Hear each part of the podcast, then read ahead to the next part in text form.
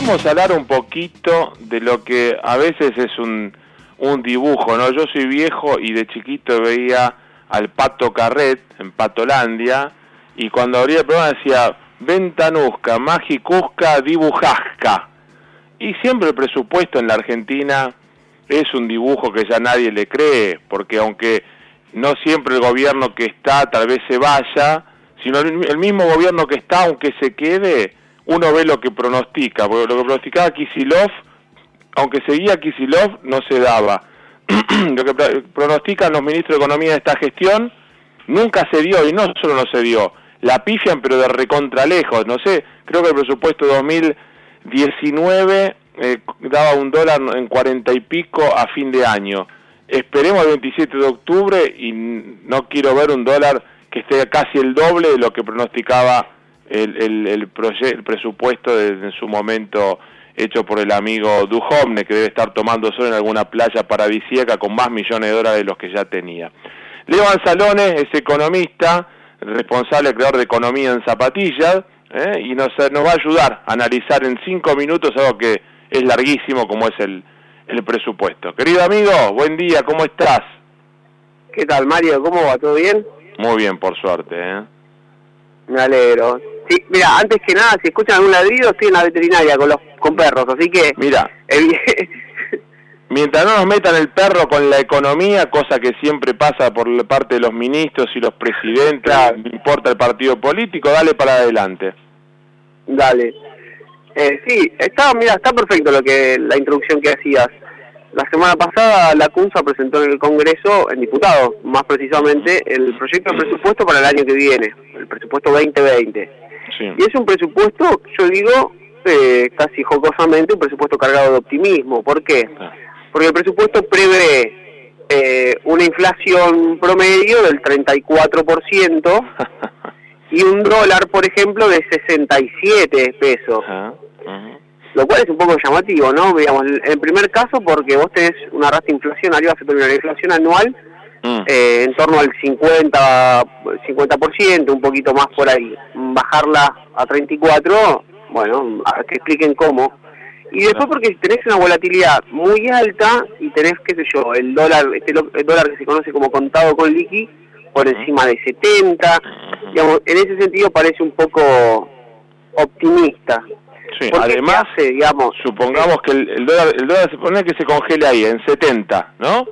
Eh, si vos tenés un 34% de inflación, vamos a ser también generosos, un 30, nos va perfecto.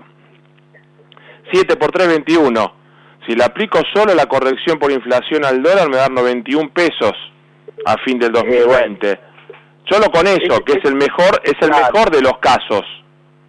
Claro sin corregir por inflación ya te, te, queda te queda así. ¿Pero por qué se hace? Básicamente este tipo de, de dibujos, como decías vos, lo que intentan es hacer que otros otros eh, índices del presupuesto den un poquito mejor. Por ejemplo, la plata en pesos que vos tenés que destinar al pago de deuda o con una inflación menor, algunos eh, son menores algunos ajustes que hace justamente por inflación. Entonces, básicamente por eso. Lo que sí es importante, que esto me parece que no va, lo va a entender fácil la audiencia, es que, por ejemplo, el presupuesto prevé un crecimiento de la economía del 1% para el año que viene. Mm. Sí, digamos, ya es llamativo. Porque ah, una, una consultora, claro, que dijo caída dos y medio. Dos y medio, exactamente. Bueno, entre dos y medio y uno hay un montón de espacio, pero al margen de eso, el presupuesto para crecer el 1% prevé sacar subsidios por medio punto a la luz, el agua y el gas. ¿Mm? ¿Qué significa eso? Que si el presupuesto se vuelve tal como está, el año que viene vuelven a aumentar eh, las tarifas. Claro, sí, sí. Lo cual Entonces, ¿no? Yo sé la respuesta que te dan los políticos, ¿no? Bueno, el presupuesto sirve porque es como una es un presupuesto, lo dice la palabra, es un supuesto anterior a que pase, porque sobre un concreto tenés que armar algo.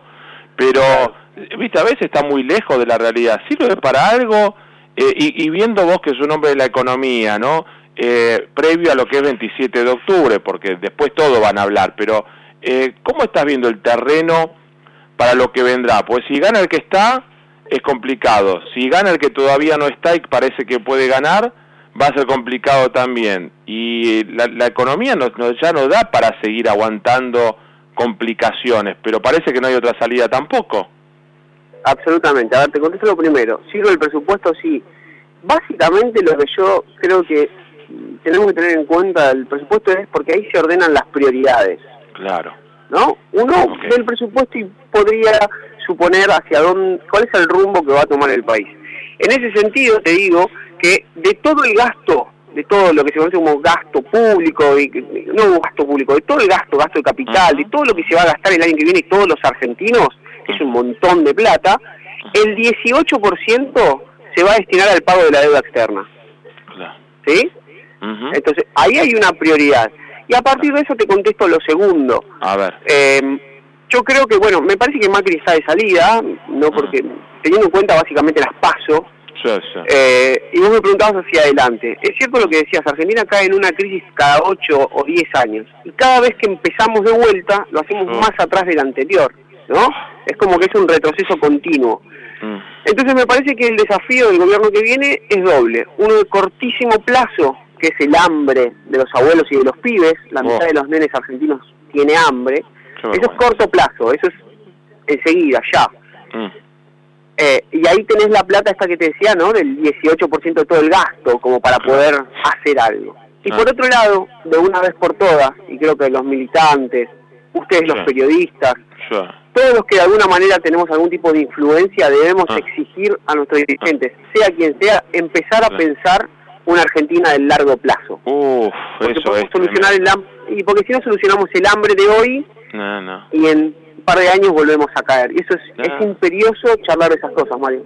Sí, la verdad que sí, eh, que estoy completamente de acuerdo, pero viste, yo, vos sos más joven, porque todavía usas zapatillas para la economía, pero yo tengo 51, y yo ya del año 89, que yo ya laburaba hacía unos cuantos años, yo sufrí la hiperinflación de Alfonsín, y de ahí para adelante, y de chiquito sufrí el Martínez de Oz y los Milico con la economía en la casa, que mi viejo era el, el, proveedor de y quedó sin la... Yo ya vengo sufriendo crisis de hace, ya te digo, la primera así que recuerdo era del 78-79, pero de ahí en adelante siempre, sabes que a veces uno dice, no es para tirar mala, pero qué difícil, ¿no? Que, que, que realmente alguien se ponga las piletas y nosotros como sociedad, empresariado, burguesía argentina, trabajadores, sindicatos, pongamos realmente algo y nos pongamos serios, porque la verdad que no me, cuesta mucho verlo eso. Mirá, es difícil, yo creo que no nos queda otra. Argentina ha tenido discusiones importantes, qué sé yo, hace poco celebramos un nuevo aniversario del voto de la mujer, eh, hemos avanzado en discusiones importantes. Esta hay que darla también. Y vos decías, es central algo que vos decías, que ah. cuando fue la primera crisis que te acordás, 78-79, con el, con el gobierno de facto. Bueno, yo creo que todo el, inicio del siglo pasado hasta la llegada de la dictadura, Argentina en mayor de la última dictadura, Argentina en mayor o menor medida tenía un, modelo de país. La dictadura se llevó mucho más que 30.000 compañeros, ¿no? Se llevó ese modelo de país.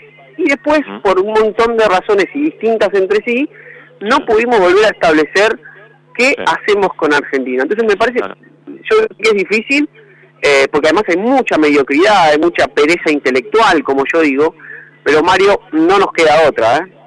Bueno, tal vez esa situación extrema de que no queda otra, tal vez sea la única, el único reaseguro que de cierta, cierta esperanza que pueda tener, la verdad, ser un cambio. Eh, te mando un gran abrazo, Leo, y te seguimos en las redes, ¿de qué manera? Leo Salones me encuentro en todas las redes. Muy bien. ¿Cómo se llama el perro? El mío se llama Atos. Muy bien. Ah, mira vos, con H intermedia. Exactamente. Está bien. Manda un saludo grande a Atos y, Atos dice, basta, basta, déjame con mi dueño acá que yo, quiero disfrutar del spa en la en la veterinaria. Te mando un gran abrazo y saludo a Atos, ¿eh? Abrazo, Mario. Abrazo grande. Levan Salones, Economía en Zapatillas, junto a Atos, que ya dijo basta, que no basta. Ahí está. Dale, vamos.